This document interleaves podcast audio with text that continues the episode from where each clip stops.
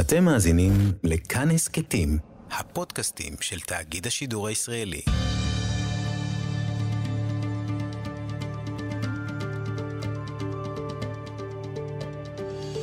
כיוון הרוח עם בני טייטלבוים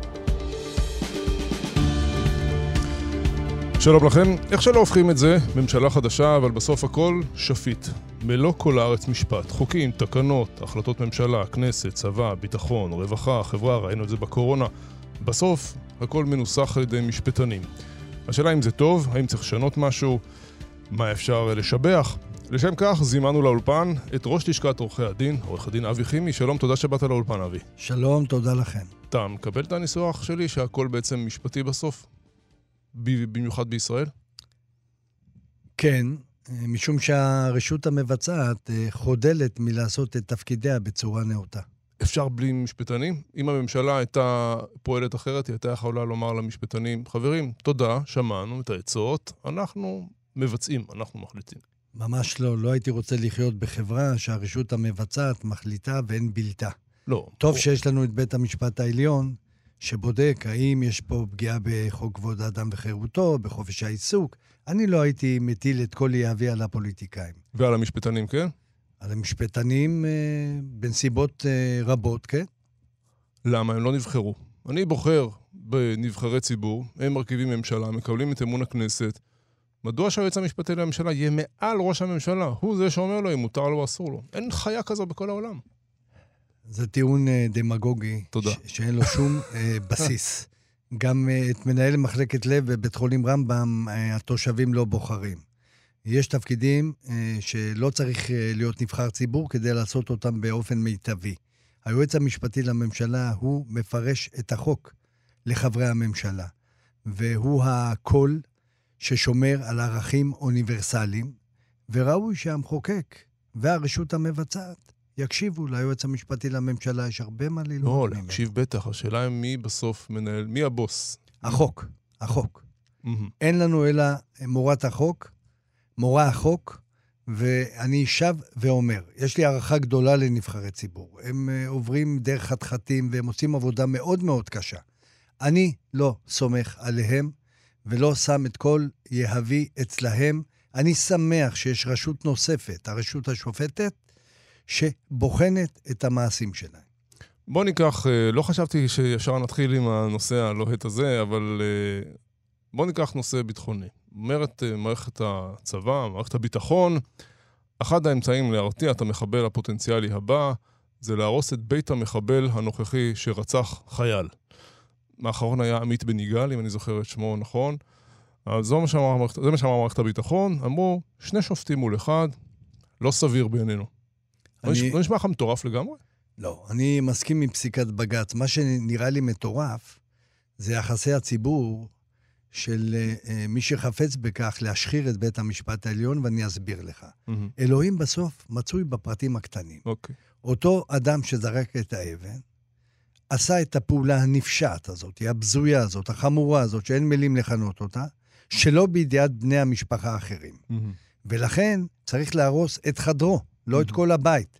זה מה שבג"ץ החליט. אבל אמרה מערכת הביטחון... הבעיה, הבעיה, כן, בני, כן. הבעיה במדינה, שמנצלים אה, את אה, הפלטפורמה של בג"ץ כדי לנגח את מערכת המשפט. אם הייתי יכול לשבת עם כל אזרח ואזרח ולהסביר להם את הרציו של הפסיקה של בית המשפט העליון, כמעט בכל נושא ונושא, כי יש גם פסקי דין שאני מבקר, מותר לבקר, אבל בסך הכל הכללי, הפוליטיקאים הרי מה עושים? הם לא יודעים... אבל למה פוליטיקאים? בוא נחזור לסיפור הזה. אומרת מערכת הביטחון, כדי שאותו מנוול בן 17 יחשוב פעם שנייה לפני שהוא רוצח חייל או אזרח, אם הוא ידע שבית משפחתו ייהרס, לא הבית שלו, החדר שלו לא מעניין אותו, בית משפחתו תישאר בלי קורת גג, יכול להיות, לא בטוח, אנחנו עובדים עם חבורת אה, חיות טרף, יכול להיות שהוא לא יעשה את זה, וכך ינצל חיי אדם. אומרים, אומרים שני שופטים, לא נראה לנו, לא סביר. בהחלט לא סביר. אנחנו לא פוגעים ומענישים אנשים חפים מפשע. אנחנו מענישים את מי שחטא ומי שפשע. ולכן אנחנו מעדיפים שאנשים ירצחו רק בשביל העיקרון הזה, זה מה שאתה אומר בעצם. לא, אני אומר משהו אחר, הרבה יותר מורכב. ראה נא. למשל, כל ההליך של בית הדין בהאג.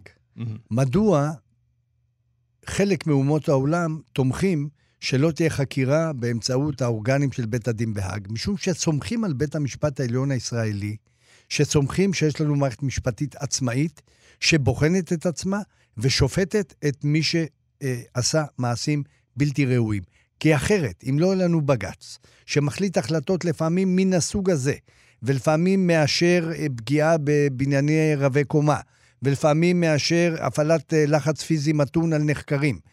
אם לא היה לנו בית משפט עליון אוטונומי, רציני, שכל אומות העולם יודעים שבית המשפט העליון הישראלי הוא לא עובד לפי הגחמות של אף אחד אחר, אלא לפי ערכים אוניברסליים, לא היינו זוכים למעמד המשפטי שמדינת ישראל זוכה לו בעקבות ההתנהלות של בג"ץ. טוב. את זה לא מסבירים לאזרחים. א', אז מדוע לא, לא שומעים את הלשכה?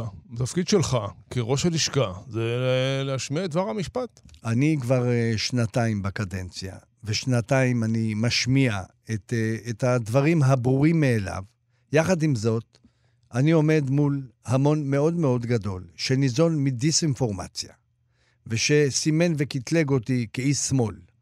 ועל כן אה, לא, אה, לא ראוי לשמוע את אה, דעותיו. לי זה חדש, אגב, אני לא מקטלג אותך בשום מקום. אני גם לא מקטלג את עצמי. אני בכלל אומר ששלטון החוק זה לא עניין של הימין ועניין של השמאל, זה עניין דמוקרטיה, זה עניין של ערכים נעלים שאנחנו רוצים שיהיו לנו במדינה. לצערי, כאשר אתה תומך בבג"ץ, אתה באופן אוטומטי מסומן כאדם שמקליקה כזאת או אחרת, מה שאין לזה בסיס. אתה לא מקבל את זה שבג"ץ נוטה שמאלה באופן מובהק? ממש לא. איך, איך, איך יכול להיות שתמיד הפסיקות... תראה, בג"ץ אה, תמיד אמר, אנחנו בעד, אה, נגד עריצות הרוב ובעד זכויות המיעוט וחוק יסוד כבוד האדם וחירותו. ואז החליטה הממשלה להעיף מבתיהם עשרת אלפים אנשים. הם הגישו עתירה לבג"ץ. והשופטים הרחומים לא מצאו לנכון להושיט להם עזרה. בהרבה מקרים אה, בג"ץ לא מתערב ולא מושיט עזרה, אבל בואו ניקח למשל דוגמה שיש הנוהגים לתת אותה בנושא של מבקשי המקלט. רגע, ברחת מהנושא הראשון של ההתנתקות. ואדמונד לוי חשב הפוך. הנה, בסוף הכל פוליטי. אדמונד לוי באמת היה שופט הגון, רציני, מוערך, גם על ידי ועל ידי רבים וטובים. חשב כך, מערכת המשפט עובדת לפי רוב, אה, ולכן כך הוחלט. להגיד לך שהסוגיה הזו היא לא סוגיה קשה וכואבת? אני לא אומר לך. לא, אני אומר שבסוף הכל פוליטי. כלומר, גם השופטים, אנחנו יודעים הרי מי נבחר, מי מביא, אה, ולכן אם הכל פוליטי, אז בואו נוריד את המסכות, ובסוף גם השופטים הם פוליטיים. בני, ראית איך מאשימים את מערכת המשפט בכל דבר? לא כאשר מאשימים. היא תומכת ברשות המבצעת, נו. היה ראש ממשלה והיה ממשלה והייתה כנסת שאישרה את זה, כאשר היא מאשרת את, ה, את, את דבריהם ובקשותיהם של הרשות המבצעת, היא לא בסדר. כאשר היא אה, נגד הרשות המבצעת, אז היא מנהלת את המדינה. כל מה שבג"ץ יעשה, הוא מחליט החלטות קשות. בג"ץ לא מחלק פרסים. בג"ץ מחלק למעשה אה, אה, אה, קול ושדר של ערכים אוניברסליים. למשל... אבל למה הם ערכים? הם משפטנים, הם לא אנשי ערכים. עולם המשפט חובק את כל מסכת הערכים שלנו. קח לדוגמה, ילדה ספרדיה שלא יכלה ללמוד בעמנואל בבית ספר אשכנזי. נו. מי הכניס אותם? בג"ץ. הכניס אותם לשערי כן, בתי לא. ספר אשכנזים. אה, אה, את אליס מילר, שרצתה להיות טייסת, והיום יש לנו טייסות, ברוך השם, מי הכניס לקורס טייס? אז אתה אומר, בגץ. אז אתה אומר בעצם לא צריך ממשלה. בג"ץ יחליט מה, מה חשוב, מה ראוי, מה ערכי, כמו שאתה אומר, יש להם עולם ערכים. ואני אומר, אם אנחנו מדברים על עולם ערכים, אז בואו נמנה שופטים לפי ערכים, כמו שבארצות הברית, כמו שבכל מדינות העולם המתוקנות, לפי דעותיהם. נעשה שימוע בכנסת, ונדע מה הם חושבים על כל נושא, ונחליט. ראשית, הממשלה עושה הרבה מעשים טובים. גם הממשלה הקודמת וגם הממשלה הנוכחית, ורוב הנושאים לא מגיעים לפתחו של בג"ץ. מעט מאוד נושאים מורכבים מגיעים לפתחו של בג"ץ. למשל, חוק הגיור, כאשר הרשות המבצעת לא יודעת אה, להביא חוק מושלם ומהודק. כאשר יש לנו את אה, חוק הגיוס, וכן הלאה וכן הלאה. אבל תראי, הנה חוק הגיוס. זה לא נושא משפטי. 30 שנה כבר יש, יש פסקי דין, לא הוציאו כמעט אף חייל מבית המדרש כדי ש... יתגייס. כלומר, הנושא הזה הוא נתון לכנסת שהיא לא מצליחה, היא לא מצליחה, אבל לא תצליח בפסק דין להוציא 50 אלף אנשים מהבית לצבא. בית המשפט, עובדה. בית המשפט, אה, ערך השוויון, אה, חשוב לו מאוד לקיים אותו. וכל אזרח רוצה להיות שווה לחברהו. ואם ה, אם המחוקק ואם הרשות המבצעת אה, לא מגיעים לנוסחה מהודקת, בסופו של דבר זה תפוח לוהט שמגיע לפתחו של בית משפט. מישהו צריך לקבל החלטה. והחלטה שבית המשפט מקבל, לעולם היא נשענת על אדנים של ערכים אוניברסליים. אנחנו רוצים לחיות במדינה שוויונית, אנחנו רוצים לחיות במדינה שדואגת לכל אזרחיה, זאת הדאגה של מערכת המשפט. שוויון. אני מסכים, אבל תראה, יש, היה פסק דין ולא קרה כלום. כלומר, יש סוגיות, האם אין סוגיות שאתה אומר, שופטים יקרים, זה לא עניינכם. אין בהכרעה השיפוטית, היא לא רלוונטית לנושא כמו גיוס, זו הכרעה של הכנסת, של החברה, לא יודע. אין פה למשפטנים, אין פה יתרון, ועובדה שהם לא הצליחו.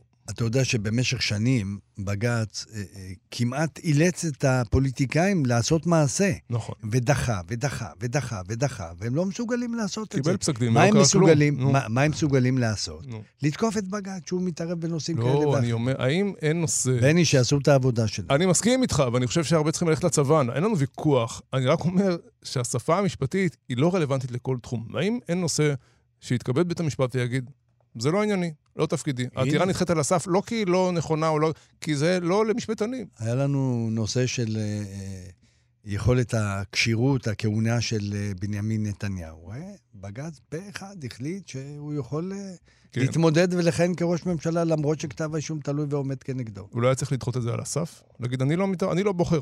ברגע שהוא דן, הוא לכאורה אומר, יכול להיות שאני אקבל את העתירות. כל נושא דנים בו, אה, אפריורי אה, לא מתייחסים לשום דבר, ומגיעות עתירות. אני לא חושב שהעתירה הזו הייתה צריכה להידחות על הסף, אני חושב שהדיון והאמירות היו חשובות, אבל הנה, אתה רואה שבג"ץ באמת נזהר בסך הכל. הוא לא כל כך נזהר. תראה את ה- קבלת הנושא של, אה, נדמה לי זה הפונדקאות לזוגות אה, להט"בים. אה, יש חוק. אומרים השופטים, אנחנו מחליטים אחרת בשם עולם ערכים שהוא שייך לנו. מי אתם שתחליטו בעולם ערכים? אני שמח שלא הרשות המבצעת מחליטה על עולם הערכים שלנו. אני שמח ששופטים. מה פתאום, אבל הם, נבחרי, הם, לא, הם לא נבחרי ציבור. מה זה נבחר ציבור? נבחר ציבור זה מישהו מה- שהציבור שלח אותו. ואני שולח את האנשים, ושיתקוטטו ויריבו ויחליטו בסוף. לא שופטים שבוחרים באיזה שירקס פוליטי כזה בוועדה לבחירת שופטים. אין שום צ'ירקס ולא אה, סיפורים. חברים. הדברים השתנו. יש, אה, יש אה, דברים. חדשים. אה, ועדה לבחירת שופטים. חבר הכנסת שמחה רוטמן כתב ספר שנקרא מפלגת בג"ץ, הוא ממליץ לפרק הכל, נעשה כמו בארצות הברית, כמו שהזכרנו. לפי מפתח פוליטי, כי אין מה לעשות, הסוגיות הן פוליטיות, פסקי הדין הם פוליטיים. אה, הוועדה לבחירת שופטים, בדיל המפורסם של שופטי העליון עם אה, שני חבריך מלשכת עורכי הדין, מצליחים להשיג את הרוב, וכך למנות שופטים שהם משבטים את עצמם בדעותיהם הפוליטיות. אתה מתנגד בטח בכל תוקף. בני, בואו נדייק בעובדות. כן. ראשית, שופט עליון צריך שבעה חברים מתוך תשעה. נכון. אז זה לא רק שופטי עליון ונציגי לשכת עורכי הדין. זה דבר ראשון. דבר שני, הוועדה הזו היא אות וסמל לוועדה מקצועית, והרבה מדינות בעולם היו רוצים לאמץ את המודל שלנו. למה? לא. יש ארבעה פוליטיקאים מהרשות המבצעת. שני נציגים של לשכת עורכי הדין, שאנחנו נציגי השטח, אנחנו נציגי השדה. לא ממנים שופטים עליונים כל יום שני וחמישי. ממנים, אה, ממנים שופטים לבית משפט שלום, לבית משפט מחוזי. עורכי הדין מכירים את המועמדים, מופיעים אה, בפניהם, ויודעים להביא את כל השדה. האם אדם, האם שופט, יש לו שכל ישר? האם יש לו חמלה? האם יש לו ענווה? האם הוא שירותי? מזג שיפוטי. מזג שכחת. שיפוטי, נכון. אז אנחנו, אנחנו מופיעים מול אותם אנשים, אנחנו מכירים אותם עוד כעורכי דין, איך הם הופיעו, מה ההתנהלות שלהם, מה סל הערכים שלהם. ובסוף יש שלושה שופטים עליונים. כך שהוועדה הזאת היא מאוד מאוד מאוזנת. טוב, אין קדושה. אין עכשיו, קדושה. אין קדושה. עכשיו, אני אומר לך גם משהו. נו. גם בוועדה שהאחרונה, שמירי רגב ו- אה, וגברת אה, אה, מרק, אסנת מארק. אסנת מרק, פרשו ולא הגיעו לדיוני הוועדה הזו, אני רוצה להגיד לך ש-98 אחוזים מהשופטים שנבחרו היו על דעת הפוליטיקאים. זה שהפוליטיקאים עושים הצגות כדי אה, לקנות את אהדת הציבור, זה משהו אחר. אני אומר לך, 98 אחוזים לא הייתה מחלוקת, כי לא הייתה סיבה שתהיה מחלוקת. הקרב הוא לא על השופט תעבורה בטבריה, או לא חשוב, בחיפה. זה, זה לא הקרב, אנחנו יודעים מה אנחנו מדברים. לא? מה, כמה יש עכשיו שופטי עליון שצריכים לבחור? ארבעה? צריך לבחור ארבעה במהלך ה... עכשיו, שלושת שופטי בית המשפט העליון, אמנם אסור להם, אבל הם באים כמקשה אחת, נכון? נכון. אני לא, לא זוכר מקרה ששופטי העליון הצביעו לא כמקשה אחת. נכון. ואז יש שני נציגי לשכת עורכי הדין שהם, תזכיר לנו, מוחמד... אילה- מוחמד נאמנה ואילנה סאקר, והם נציגים אה, ראויים, אה, נבחרו ב- על ידי המועצה הארצית שלנו, הם עושים עבודת קודש, והם מסורים לתפקידם, הם ענבים, וזה הכי חשוב, והם יודעים את מי לבחור. אז אתה אומר, זה פשוט צירוף מקרים, שבית המשפט העליון לאורך השנים, כמו שאני לא זוכר מי... זה סניף של מרץ. זה פשוט אגדה אורבנית, אין לה שום אחיזה במציאות. אני אומר שיש אה, מנטרות שיש צד שמחזיק בהם, שאין להם שום בסיס, אבל הוא יחזיק בהם, הוא החזיק בהם בעבר, יחזיק בהם גם בעתיד, העובדות לא, אה, אה, לא מעניינות אותם. אני אומר שיש לנו קודם כל מערכת משפט מצוינת, לא פחות מזה. מערכת משפט טובה, עם שופטים מסורים, שופטים שמשועבדים לעבודה שלהם. אזרחי ישראל לא מבינים מה זה להיות שופט. להיות שופט זה משימה בלתי אפשרית. אני למשל, לא הייתי רוצה ולא הייתי יכול להיות שופט, משום שאתה צריך להקדיש את כל חייך למתן שירות משפטי לאזרחי ישראל באופן קיצוני. אתה עבד של העבודה שלך. כן, הביקורת על בית המשפט העליון היא לא, לא בדברים שאתה מדבר, אני חושב שבעניין הזה יש הערכה גדולה לבית המשפט, בבתי המשפט באופן כללי, נושאים אזרחיים, נושאים פליליים. אמ, הביקורת היא שבית המשפט העליון, למעשה היום, מכריע, אה, הוא, אה, נקרא לזה בייפס, הוא עוקף כנסת, עוקף ממשלה. בכל הנושאים השנויים, לא בכל, אבל בהרבה נושאים שנויים במחלוקת, יכולים שניים שופטים מול אחד לומר לכנסת או לממשלה, לא נראה לנו, לא סביר בעינינו. וזה מצב שהוא לא קיים כמעט בשום מקום בעולם. בוא תראה. כשהעותרים, אני רק מוסיף, כוכבית, העותרים זה עמותות שממומנות על ידי אה, לפעמים ממשלות באירופה וכולי. כלומר, יש כאן למעשה חוסר הכרעה, חוסר קבלה של ההכרעה הפוליטית בקלפי. רנה, יש שלוש רשויות. האיזון ביניהם צריך להישקל מעת לעת כל הזמן. על זה אין חולק. עכשיו, אה, אה, שר המשפטים גדעון סער הקים אה, ועדה שתעסוק בחוק יסוד החקיקה. אין לי התנגדות לזה, להפך. בוועדה הזו יש גם מהאקדמיה, גם מהשטח, גם מאנשי ציבור. יביאו איזושהי הצעה אה, סבירה. אז זה- בסדר גמור. אני לא אומר שלא צריך לשנות דברים. אני לא אומר שלא צריך הבנתי. לדון באיזון. אז בואו נדבר על גדעון סער, הוא מציע לתפ... לפצל את תפקיד היועץ המשפטי לממשלה, סוגיה שככה עולה ויורדת הרבה שנים. מה עמדתך? האמת שטרם גיבשתי את עמדתי, אני רק אומר לך אה, שאני לא מצליח להבין את הרציונל של הרצון הזה לפצל את תפקיד היועץ המשפטי. מדוע? משום שלמשל, קח את העשור האחרון, בתחום של הגשת כתבי אישום כנגד אנשי ציבור. היועץ המשפטי במשך עשור שלם, ואפילו הרבה יותר, הוא מרכך את פרקליט המדינה. מצד אחד, באים הפוליטיקאים, אומרים שלפרקליטות המדינה יש כוח, והכוח משחית אותם, וכן הלאה וכן הלאה. ורוצים ליצור מצב שפרקליט המדינה, שהוא ב-DNA שלו תובע בסופו של יום, הוא לא רואה את כל התמונה ההוליסטית, הוא רואה את הראיות. יש לנו יועץ משפטי שבמשך שנים, החל ממקרה אריק שרון ובנימין נתניהו וכן הלאה וכן הלאה, מאזן, בודק ערכים נוספים. זה לא יהיה. אז אני לא מבין, הם רוצים לחזק או להחליש את הפרקליטות? לא, יש פה ניגוד עניינים מובנה. אם אתה היית שומע על מישהו שבבוקר שותה קפה ומצחקק עם האנשים, ואחרי הצהריים במשרד צריך להגיש נגד אותם אנשים כתב אישום, לא היית אומר לי, בני, זה ניגוד עניינים מובנה. זה ממש לא ניגוד עניינים מובנה. ראשית, מהרגע שמוגש כתב אישום, אז אנשים לא יכולים לכהן כשרים, והוא לא נמצא איתם בשום לא, קשר וכן הלאה. עד אותו רגע, עצם ההחלטה. עד אותו רגע. להפך, תחשוב, בני. רוצים לתת את הסמכות הבלעדית לפרקליט המדינה. יש זרוע נוספת, שבוחנת, שבודקת. סוג של ערכאת ערעור, היועץ המשפטי לממשלה. ולעולם, במשך הרבה שנים, הוא מרכך תמיד את החלטות הפרקליטות, כמו שהפרקליטות מרככת את המלצות המשטרה. זה, זה, זה, זה סדר הדברים במדינה. אני חושב שלא צריך לתת את כל הסמכות הזו לפרקליט המדינה. זו סמכות באמת קשה. ו- ו- וראוי שעוד גוף יבחן אותה, כמו היועץ המשפטי לממשלה. אני לא מצליח להבין מה הרציונל של לא, הפוליטיקאים. יש פה כמה רציונלים. אני אגיד אה, לך, כשרוצים להחל... להחליש את שומרי הסף, יתחילו להחליש את היועץ המשפטי לממשלה, ואחרי זה את כל היועצים של המשרדים השונים. זאת הכוונה לא. שעומדת אחרי ש- הפיצול, ש- אין ש- כוונה אחרת. תראה, בעבר, אני זוכר עוד את מימי רבין, שהיה כמובן איש שמאל מובהק, יושב ראש מפלגת העבודה, אמר היועץ את דברו, והוא תמיד אמרו, אתם תחליטו. כלומר, מה שקרה פה בשנים האחרונות, בשל חולשת הפוליטיקאים, אני מסכים איתך על זה לגמרי, שהיועץ אומר, וזה או שאתה מקבל, או שאתה אה, כורת את הדמוקרטיה ומחריב המדינה.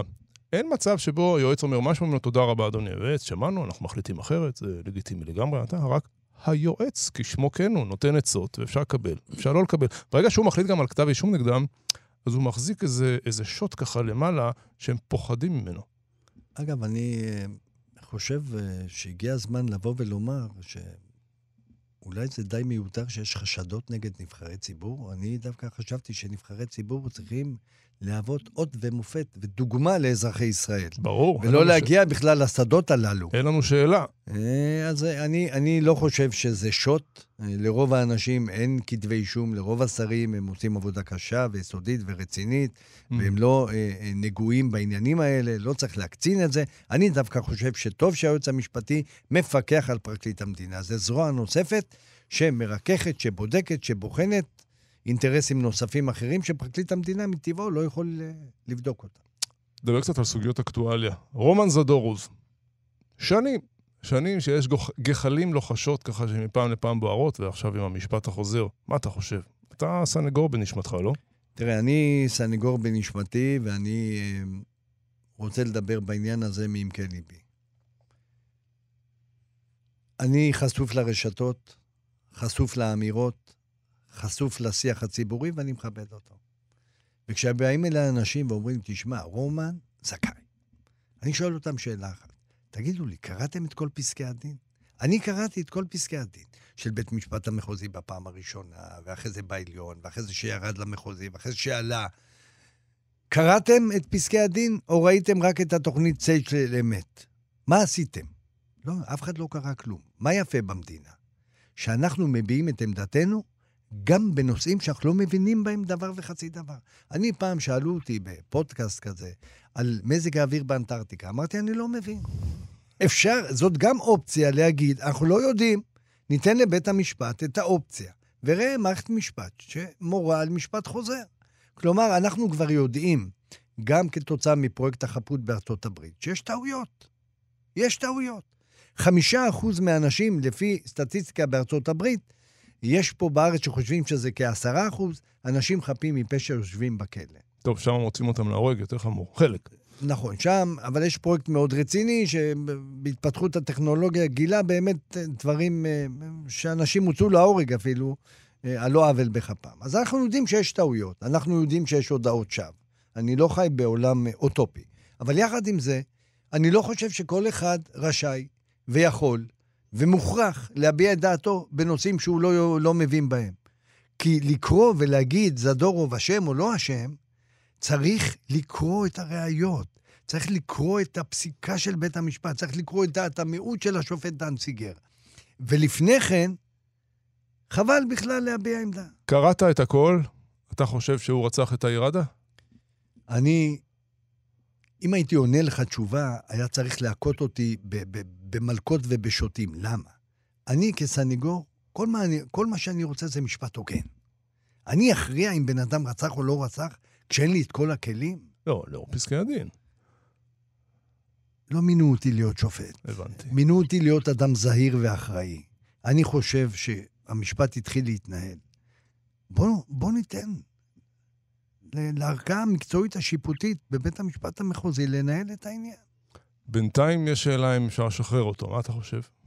אני הייתי משחרר אותו לו זה היה תלוי בי, משום שחלפו 15 שנים, לדעתי לא נשקפת ממנו מסוכנות.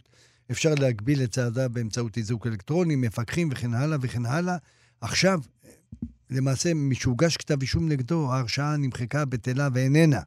ואחרי כל כך הרבה שנים אפשר לחלוף, אה, לחשוב על חלופת מעצר. אני בעד שישחררו אותו בעת ניהול המשפט, הוא גם כך ינהל את משפטו יותר, אה, אה, באופן מקצועי, יוכל להיות יותר זמין לסנגור, יוכל להיות מעורה יותר בחומרים. אתה, אתה מבין שבכלא אתה לא יכול להחזיק ארגזים של חומרים ולקרוא ולעיין בהם. אני, חוש... אני הייתי משחרר אותו אם זה היה תלוי בי. הבנתי. אתה, יש טענה כלפי הפרקליטות שאחוז ההרשעות בארץ הוא מאוד גבוה. כלומר, יש שם איזה להט להרשעה, ולא תמיד לחקר האמת. שזה גם מונע לפעמים משיקולי אגו, משיקולים של קריירה, כלומר, אם אני אהיה לי הרבה הרשעות, אני אתקדם בהיררכיה של הארגון. תראה, בני, אני סנגור פלילי 31 שנים. יום-יום אני נלחם עם הפרקליטות. אבל צריך להיות הוגנים בחיים. Mm. אנשי הפרקליטות זה סיירת מטכ"ל של שלטון החוק. יש אנשים טובים ונהדרים, אבל בכל קבוצה של אנשים, תמיד, יש אנשים פחות מוצלחים.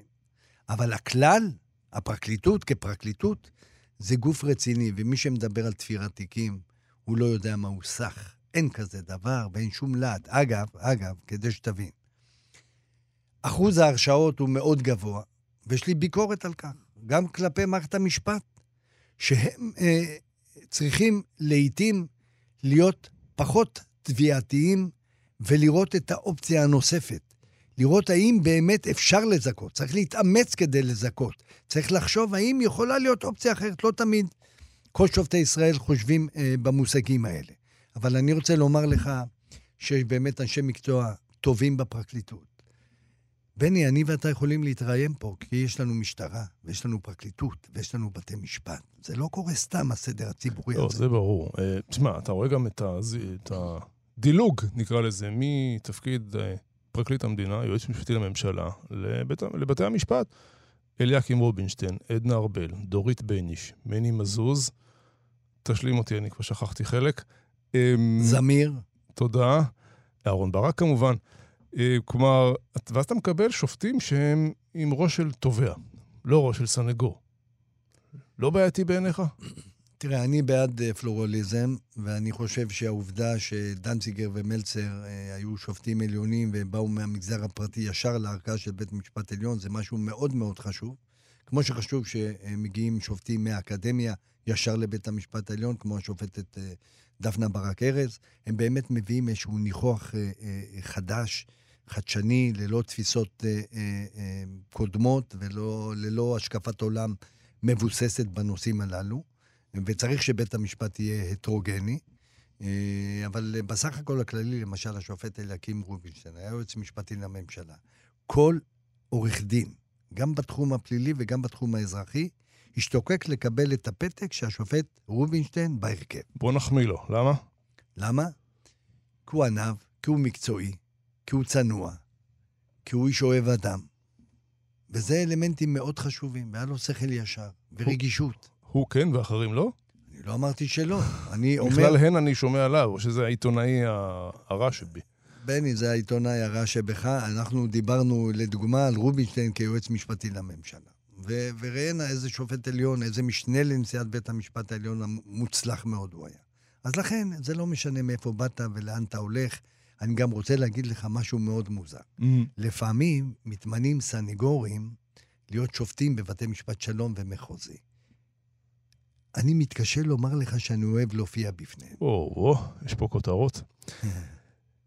אמ, אתה, לא יודע, בדימוי שלי אתה מאגף ימין של הליכוד, והמנגינות שאתה משמיע הם מאגף שמאל. זה טעות שלי, או שפשוט אמ, יש ממשלה, יש שופטים, יש איזה רוח שנושבת?